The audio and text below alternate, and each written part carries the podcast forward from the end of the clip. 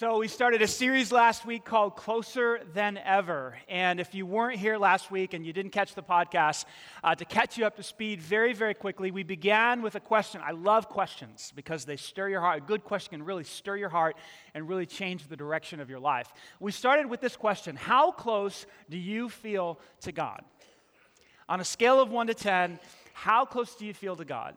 Like, a one would be, man, I'm so far from God, I don't even think He knows my name. I haven't touched the Bible in years. You're lucky I'm sitting in church today. I don't talk to Him. He didn't talk to me. Very distant. That would be like a one. Uh, a 10 would be like, man, we are tight. We're best buds. We text, we call, we email each other. We're like, we're, we're, just, we're just in. Like, He's my buddy, He's my friend, and I feel His presence, and He gives me direction, and He's talking to me all day long. That would be like a 10. So, on a scale of 1 to 10, where are you? I wanted you to grade yourself, give yourself a 5, a 6, or a or 7, or a 2. And all we wanted to do in this series is move you from like wherever you are, whether it's a 3 or a 5, maybe a couple of numbers up, or maybe three or four numbers up, from a 2 to a 7, or from a 4 to an 8, or something like that, so that you can be closer to God. Because what we said last week is that it's possible, and it's probably the right thing that, that all of us should be and can be closer to God. Yes or no?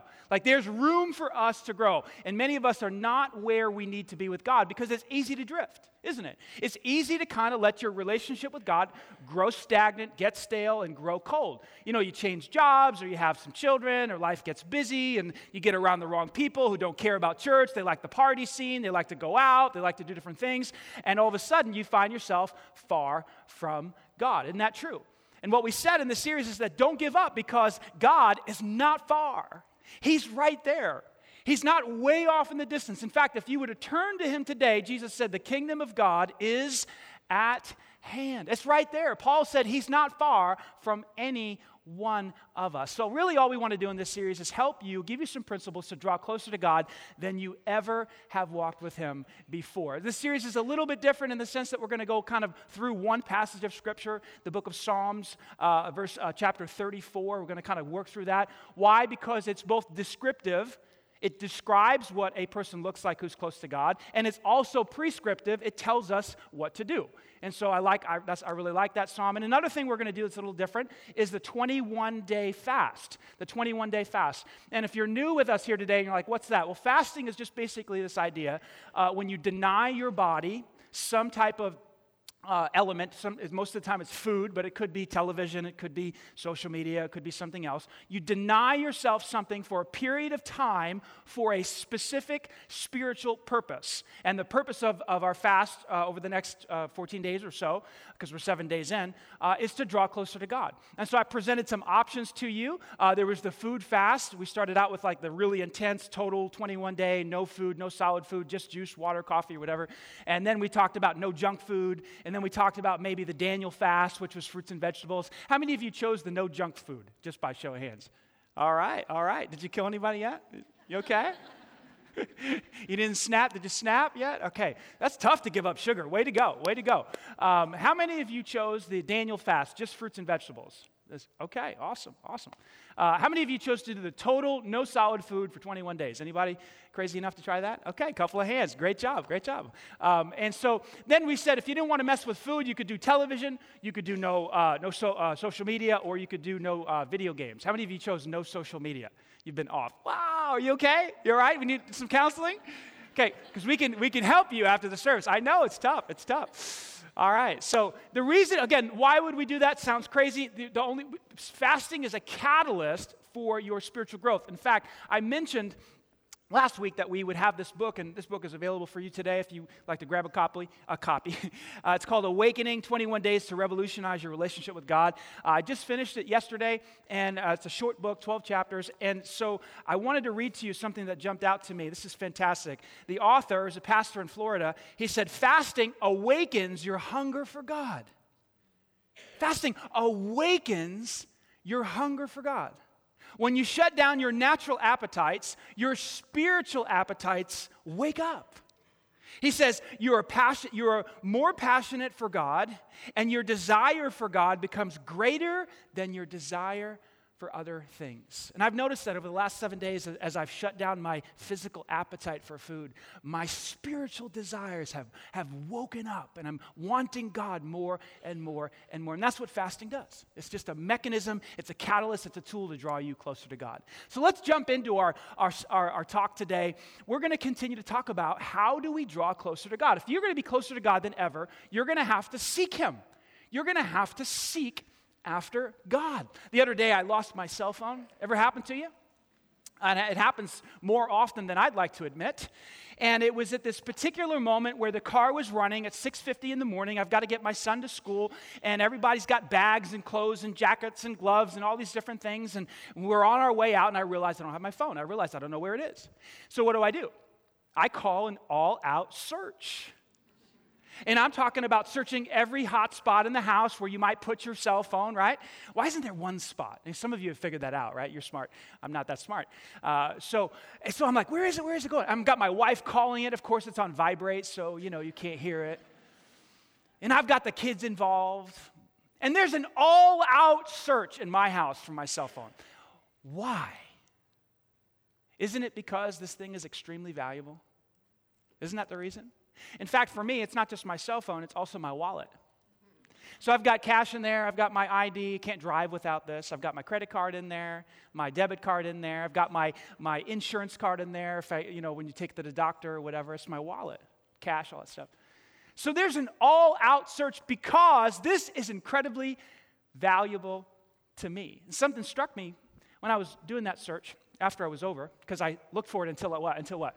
Till I found it. Of course I did, right? Because you have to have it, right? And so something struck me. I said, you know, sometimes I don't search for things with that type of intensity, like when I lose a pair of shoes. And you, you know, I can't find them. It's like, well, I'll look for them later because I have multiple pairs. Unless they're your favorite shoes, am I right? And then the intensity of the search goes up. Or how about when you lose, you, know, a shirt or something? You're like, ah, where is it? Yeah, I don't know. You don't like, you don't call, you don't get the whole family involved. Look for the shirt, unless it's that one that makes you look skinny. You know. and then you, then the search, then the intensity of the search goes up, right? This, this is the truth that struck me. It's in your notes there. Isn't this true? The intensity of the search depends on the value of the object that has been misplaced. Isn't that true? Like there's some things you just won't search that intensely for because they're not that important. But when it's really important, you go on an all out search. You get all your, your, your strategies out and you get as many people involved as you can because it must be found. Now, it's through that lens, it's through that context that I want you to hear this verse Jeremiah 29.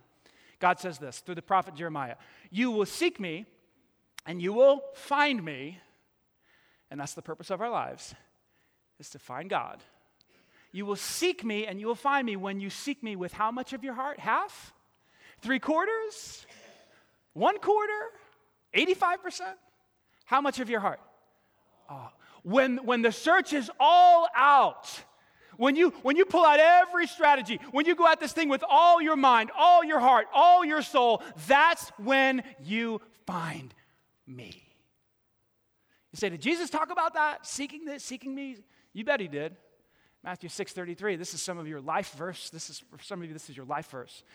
He said, I want you to seek, say it with me. First, not second, not third, not fourth, not fifth, not tenth. The first priority in your life when you get out of bed is to seek first the kingdom of God. What's the kingdom of God? It's the place where God lives, it's the place where God's active, it's the place where God is doing things. It's God Himself. He says, I want you to seek first the kingdom of God and my righteousness, all my right ways, all the ways that I do things. I want you to find my paths for living when it comes to relationships and money and sexuality. I want you to figure out my path for your life in all the different areas. Seek first the kingdom of God and my righteousness. And then guess what I'll do? Doesn't get, this, this, I love God. I just love it. He says, and when you do that, when you get the things, uh, when you get things prioritized correctly, I'll take care of everything else. I know you need a home to live in. I know you need some relationships because you're a relational being. I know you need some money and some cash to live on. I know you need some food and some clothing. I know you need some wisdom when it comes to parenting. Anybody? I know, I know, I know you need all that stuff. But here's what I want you to do make me the top priority in your life, and I will fill in all the gaps. Can I ask you a tough question today? Can I ask you a question that's just going to bother you? You might not even come back next week. You get mad at me. What are you really seeking in your life? Like, what's really behind it all? Where, what are you really looking for? Some of you, if, if you're honest, would say, I really want a husband. I'm lonely. Some of you, if you're really honest, would say, I really want to get rid of my husband. we tell the truth in church, we do. No point lying. He sees it all, right? What are you seeking? Security through financial gain, through, through accumulation of financial money, financial wealth, bigger possessions, bigger cars, nicer homes. Like, what, like, what are you really seeking? I mean, the thing that, that's in your heart that nobody really knows or talks about. To be more attractive, more physically attractive. This is a big one for me, just confession time. Oftentimes, I find myself, instead of seeking first the kingdom of God, I seek first the success of my children. It's called idolatry. God's been dealing with my heart. Put that above Him sometimes. The success of my children. It's a tough one. This is why this question bothers me because it gets to the core of my soul, all the hidden motives that no one else can see. What are you really seeking? See, here's the truth today I want you to hear. If you're seeking, if I'm seeking something more than I'm seeking God, I will never be as close to God as I can be, and neither will you. If there's something else that you value more than God, that you're seeking more than God, you will never be as close to God as you can be. Because the prophet Jeremiah, he said, You'll seek me and you'll find me when you seek me with all of your heart, when I'm your treasure. One time Jesus was trying to explain this concept, blows my mind. Matthew chapter 33, Matthew chapter 13, verse, verse 44. Jesus said this. Here's what the, here's what the kingdom's like. It's like when a man stumbles upon a treasure in a field and, and, and he, all of a sudden he hides it, he covers it up. He's like, whoa, uh, the, this thing is so valuable, I've got to cover it. Why does he cover it up? Because he doesn't want anybody else to find it. And then, in his joy, in his excitement, in his happiness, he goes back to his house, he sells everything he has, and he gets the cash, he puts everything on eBay, gets the money, comes back, and what does he do with the field? He buys the field. Why does he buy the field? Because of the treasure that's in it. What is Jesus saying? Jesus isn't saying, leave here today and go put all your stuff on eBay. That'd be crazy, okay? Not going back to that church. Jesus is not saying that. He's just saying, I am so incredibly valuable that it's, I'm worth you selling everything you have so that you could get me. My ways, my kingdom, my person. What are we really dealing with here when we deal with Jesus? Perhaps we're dealing with the most precious possession in the universe. Perhaps. See, I believe we're not close to God, or we're not as close to God as we should be because we don't understand who we're dealing with. We don't understand what we're dealing with when we talk about Jesus and the kingdom of God. And if we could understand the value of Jesus Christ and the kingdom of God, we would go on an all out search, wouldn't we? Because the, the intensity of the search, it depends on the value of the object. And if we valued God as supreme in our life, what would we do every single day before we left the house? Talk to me. What would we do? We'd call the kids in. Get in here, we're finding God. We'd get our wife in the room, our husband in the, in the room. We got to find God because He is most important in our life. And I'm not leaving the house until I find Him. Wow. So, what David's going to do in Psalm 34, you know what he's going to do? He's going to help us understand the value of God because he sought after God. There is incredible value to God. Two things David's going to show us. Number one, let's talk, let's talk about it. He's going to show us that when you seek God, you're going to experience deliverance you're going to experience deliverance. Deliverance is a great Bible word, it's a, it's a synonym for salvation. We talk about being saved as Christians. What does that mean? That means you're delivered from the power and the penalty of sin. You've been literally rescued out of the trap of sin and death. That's salvation, right? It, it means deliverance. I remember when I was a little kid, uh, probably in the sixth grade, there was this bully in the seventh grade. You, anybody else have a bully in their life? This kid would literally do the typical bullying. He would come over to me and he'd punch me, take my money. He would. He would take my money. I'd have to pay him to stop hitting me. So I was a skinny little kid. I mean, really skinny, like pathetically skinny. And it hurt. So I went home one day and I told my dad around the dinner table, I said, You know, there's this kid at school. He punches me, he takes my money. I kid you not. my dad looked at my brother who was tough and thick. He was one of those seventh graders that had a mustache. I didn't get those genes, okay? He, my dad looked at my brother and he said, Tomorrow, I want you to beat the crap out of that kid. and I thought at the dinner table, What have I done?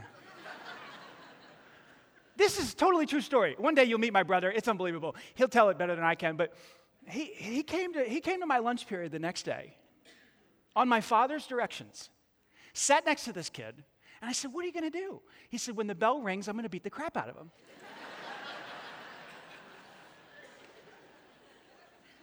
so I'm like, I've, I've never seen this before. I'm, I'm a sixth grader, you know? The bell rings. My brother jumps on this kid, and this kid was a big kid. He was like le- one of those left back kids, you know what I'm talking about? They, never, they just leave him back, so he's all developed and all that stuff. He, he jumps on this kid, grabs him in the headlock, and starts going boom, boom, boom, like three or four shots right to the nose. I'm watching it like, whoa. Not, no joke, no joke. The kid's nose splits open and blood starts gushing everywhere. I mean, down his shirt. He's got him on the table. He's got him on the ground. He won't let go of his neck. He keeps hitting, he keeps hitting him. You know, I honestly, this, this kid was a bully. And, and so the principal there was there. He kind of watched. he let it go. Instead of my brother getting ex- expelled, he sent him back to class. It's unbelievable. True story. Guess what happened that day? I was delivered. I mean, that's what this word means. And I never picked a fight with my brother again. never. Deliverance. David sought God because God was the God who delivered. Listen to verse 4. Watch this. David says in verse 4, I sought the Lord, and he answered me, and he what? What did he do? Delivered me from all my fears. He delivered me from all my fears. See, God delivered David from four particular things. The first one was fear. And I know you have fear, and I know how I have fear fear of the future, fear what's going to happen. Someone's been diagnosed, someone's got uh, a, found, they found a lump in, in, in, in, the chest or something like that. Or I, I know life is filled with all kinds of bad news, and there's all kinds of fear that go along with fear about the future, fear about the, the, the, the, the political situation in our country today. I mean, there's, you could be afraid of everything today. David says, You want to know why I seek God?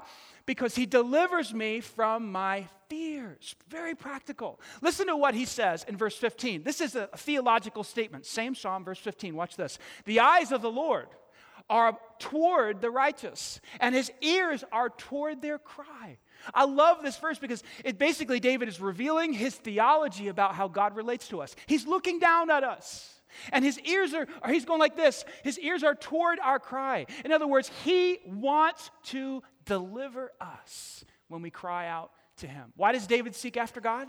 David seeks after God for very practical reasons for deliverance from fear. But it's not just fear, it's also shame. Deliverance from shame. And, and we don't talk about shame a lot in church, but, but we should. And we're probably going to talk more about it.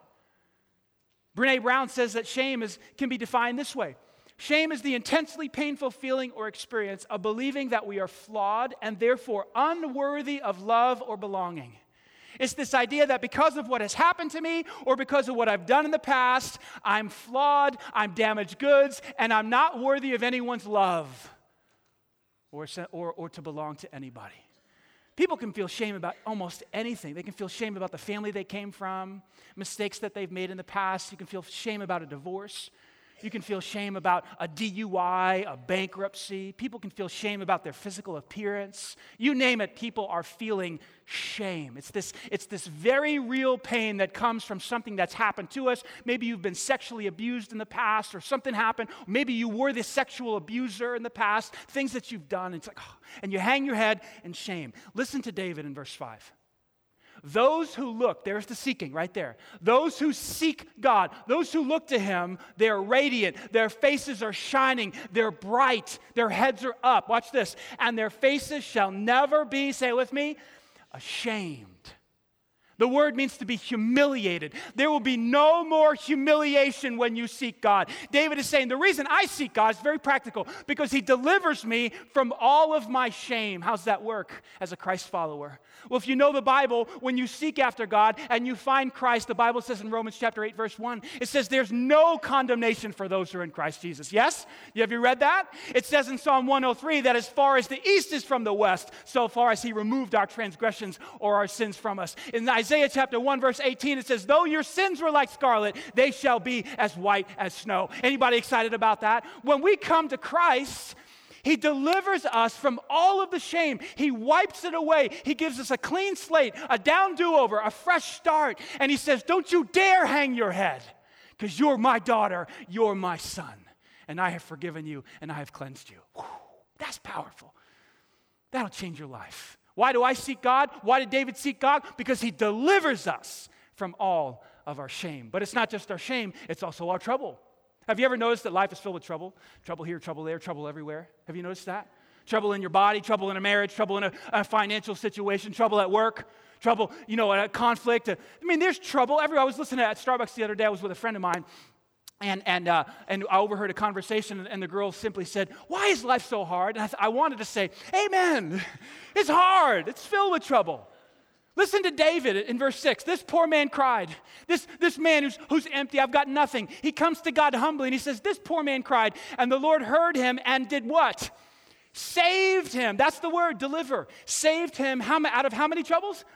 All of his troubles. David sought God for very practical reasons because God delivered him from his troubles. Did he have troubles? Yeah, he was on the run for his life. Saul was trying to kill him, chase him down, hunt him like a dog. He was afraid for his life. And God kept delivering David out of Saul's hand every single time. Wow. Charles Spurgeon was a preacher back in 1885, 1855 or so. And I, I have his commentaries on, the, on the, all of the Psalms. They're called The Treasury of David, fantastic series, set of three books.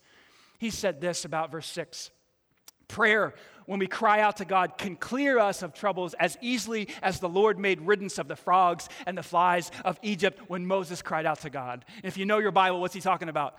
What episode in Exodus? He's talking about what? He's talking about the Exodus when the plagues came down. And, and, and then Pharaoh would say, Okay, uncle, I give. And then Moses would cry out to God, and whatever plague was there, God would remove it. You have some flies and you have some frogs in your life, yes or no, that need to go? The Bible simply says, when you cry out to God, He will deliver you from all of your troubles. Look at verse 17. I love it. This is, again, this is David's theology. Watch this. When the righteous cry for help, the Lord hears and delivers them out of all of their troubles. Now, I know that doesn't work every time. And I know it's not immediate sometimes. Sometimes the trouble doesn't go away. You say, I know you like to argue with the preacher because I do it too. So you might be thinking, well, I've tried that before. I've asked God to remove this trouble from my life and it hasn't worked. Can I just say that your time is not God's time? That the trouble remains there for a purpose. There's something he's trying to teach you. There's something he's trying to change in you. He's trying to use the trouble to get into your soul and rearrange things in your life. But when the time is right, it's still true. When the righteous cry out to God, he delivers them from all of their troubles. When I was with my friend at Starbucks the other day, he, he didn't know what my sermon was going to be about. He started telling me, he said, Danny, you're not going to believe this.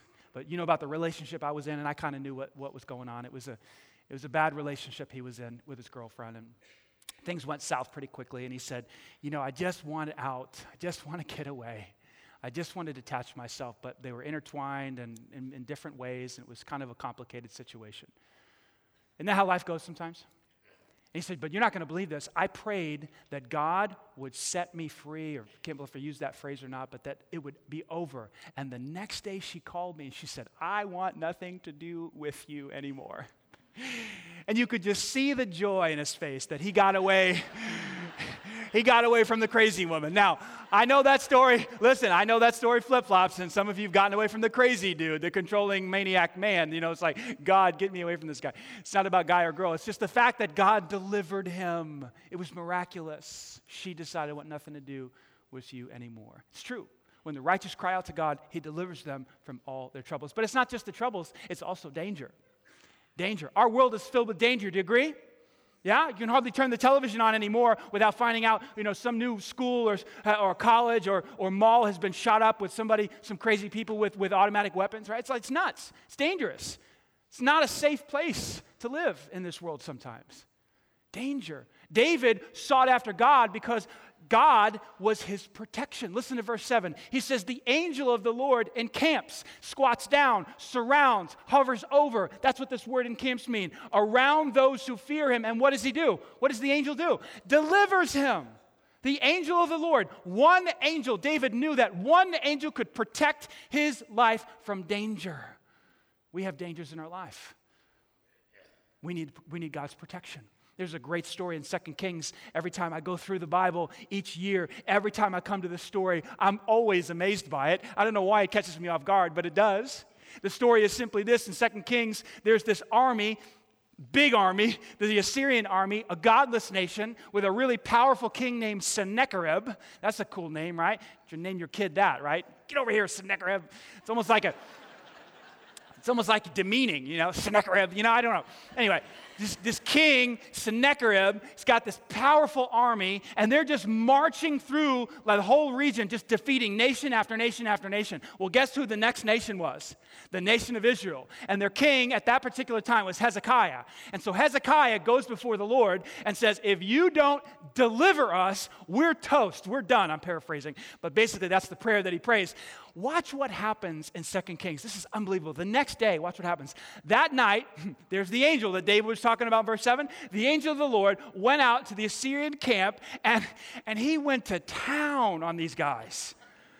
He killed 185. These were the bad guys, okay? Uh, these, these were the guys that were godless. They were mocking God. They wanted to destroy Israel, God's people. One angel destroyed 185,000 men. Look at the next verse. It says this When the surviving Assyrians woke up the next morning, they found corpses everywhere and they got out of there. they left town. We live in a, a world that's filled with danger. You know what? God's angel can protect us. See, David sought after God, not because God was a nice theoretical idea, but because God delivered him from all of these different things his fear, his shame, his troubles, and danger. How about you?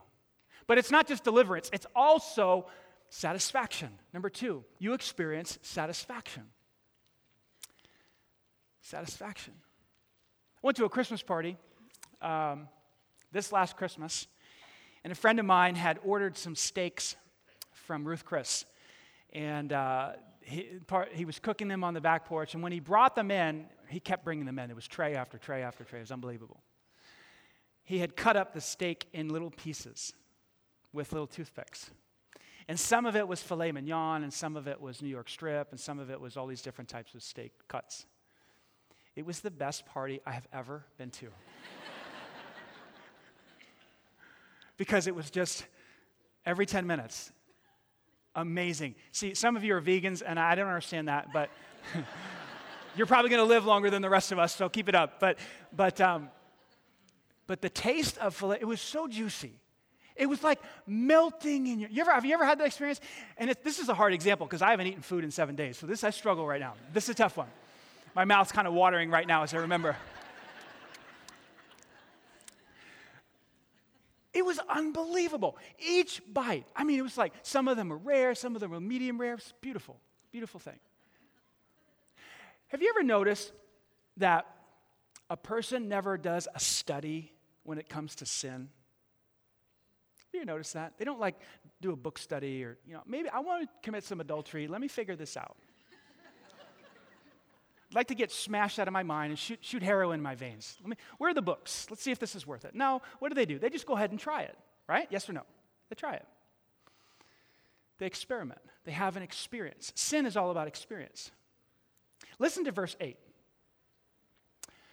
Oh, taste and see that the Lord is good.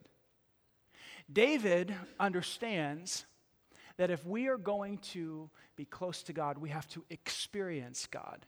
We don't need to do a theological study to figure out is this worth it? Should I really should I really commit my life to God?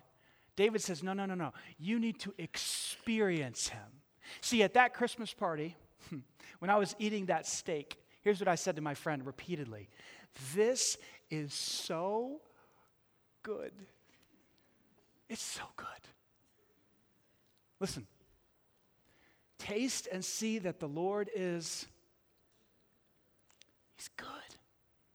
Not because I taste something in my mouth or, or anything like that, or I smell something in my nose. No, but because I have, I have this spiritual appetite. And when I taste God with my faith, I find that He is good. He satisfies. There's satisfaction. David says, You want to know why I seek God? I seek Him because He satisfies my soul. If you and I are ever going to walk close to God, we have to approach God that way. Not from a theological, I need to understand more. No, no, no. I think there's a place for that. But from a place of saying, God, I want to taste you. I want to know that you are good. Blessed are those who take refuge, who put their trust in you.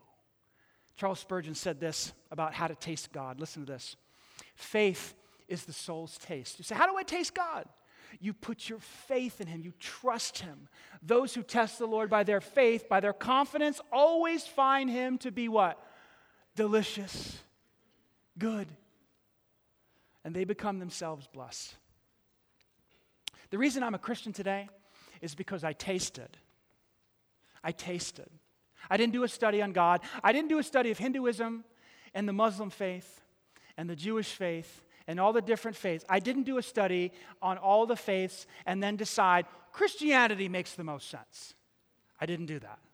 You know what I did? I tasted, I opened up my soul and I said, God, if you're there, come in. If you're real, if you love me, I want to know you. And God invaded my soul. And here's what I felt. Here's what I tasted. I tasted joy. I tasted peace. I tasted meaning and purpose. And I thought, wow, that's good. I want more of that. Come and taste and see that the Lord is good. Why did David seek God? Why did he seek him?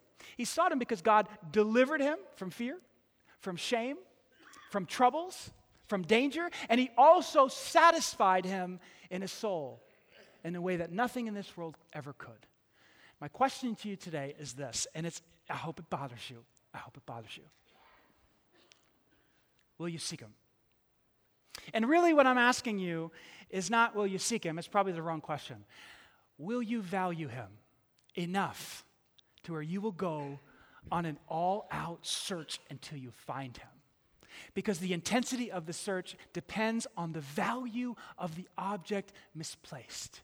My hope today was to raise, or my, my, my goal today was to raise the value of God in your eyes so that you would go home today and say, I need God. I need God more than anything else. And you would start to seek Him and start to create times of silence and solitude and fasting and prayer and, and scripture memorization so that you would find Him and be satisfied and delivered. I hope I did a decent job doing that today for you. Will you seek Him? Will you value Him? He is precious. Now, I've created a little song here. Okay, I didn't create a song. Uh, I asked our worship team to sing a song because I want you to respond. During this song, I want you to draw near to God. If you want to come down front here and kneel down and pray, there's nothing necessarily super spiritual about that, but if you want to dedicate your life to God, if you by, by a physical act, if you want to raise your hands, if you want to stand up during this last song, if you want to say, God, I want to seek you with my life, here, that's why we've, we've put this song at the end, because I want you to respond and I want you to seek him. And then when the song's over, I'll come back up and wrap us up. Would you remain standing with me for a moment? Jesus said that the Son of Man has come to seek and to save those who are lost. The Bible says that we are to seek him, but then Jesus flips it over and says, I'm seeking you. Amazing. This truth overwhelms me. When I was 15, 16, 17 years old, I heard, I heard the message that God wanted me. Wait, wait, wait, wait, wait. Does He know what kind of person I am? How rude I am? How I'm, I'm a thief? And I'm, I'm obnoxious? And He wants me? Yeah. Jesus said, I want you. I came for you. I came to this earth to die on a cross, to wash away all that sin, to wash away all that shame, to make you a brand new person. And He did it because He loved us. He did it because He loves you. Perhaps today, when you say on a scale of 1 to 10, man, I'm a minus 2. I don't even know Jesus. Guess what? He, he's seeking you right now. You can begin a relationship with Him by simply putting your trust and confidence in Him. That He died for you on the cross, that He rose again the third day to wash away what separated you and Him sin. Say, well, how do I how do I step into that relationship? Well, you, you simply trust him. You put your faith in him. You put your confidence in him through prayer. You reach out to him and you say something like this Dear Jesus, come into my life. Wash me, forgive me, cleanse me, make me your child. And in that very moment, you become his child, his son, his daughter. If you'd like to do that right now, I invite you to close your eyes and bow your head. You say, I've never prayed before. That's okay. You can take my words, make them your own prayer. Reach out to God. With what little faith you have, it doesn't take much. Say this to Jesus Jesus, I trust you. I come to you without all the answers, but with a little bit of faith. I believe you died on the cross for me. And three days later, you rose again so that I could be with you. Wash me today, cleanse me today, restore me today, pour your spirit into me today. Make me your child today. I place my confidence in you. And from this day forward, help me to live my life in a way that honors you. When I mess it up, give me grace, give me strength to stand back up and keep going. Help me to seek you with my entire heart. For deliverance, yes, but also for satisfaction. I pray this in Christ's name. Amen. Hey, if you just prayed that prayer very quickly, we would like to put a gift in your hands as a church a, a copy of the one year New Testament. And here's why it's so important that you understand why. Because God is a communicating God. He talks to us in many ways, but primarily He speaks to us through His Word. And so we want you to have a copy of the Bible. It's broken down, this little New Testament is broken down into about five minute readings. So you can get a little bit of God's Word in your mind before you go to work, before you go to school in the morning, whatever it is. I read these same passages every day. And as you read the Word of God over the long haul, what He begins to do is shape you and feed your spirit and mold you, show you what needs to change in your life, show you what His will is for your life. And so if you if you pray to receive Christ today, please go grab one of these on the way out. This table's in the back to my right and to my left. Can we give God glory today for what He's done? Here's the deal. Here's the deal. The intensity, the intensity of the search depends on the value of the object that has been misplaced. Is God extraordinarily valuable to you? If He is, you will begin seeking Him with all of your heart. And guess what? You will begin finding Him. He will deliver you and He will satisfy you. Let's pray. Heavenly Father, thank you for your word. Thank you for your spirit, for working in our hearts today through the music, through the spoken word. Thank you for, for producing in our hearts the changes that need to be changed, for breaking down the hard soil, the coldness, the distance, and drawing us into yourself. Help us to seek you, help us to find you, because you are who we need in this life. I hope you were pleased today by what was said and what was sung. And uh, we just want to honor you, Jesus. It's in your name we pray. Amen. Next week, week number three, check out the app for. I'm going to make a quick video to encourage you on your fast. Bring a friend next week. God bless you. We'll see you.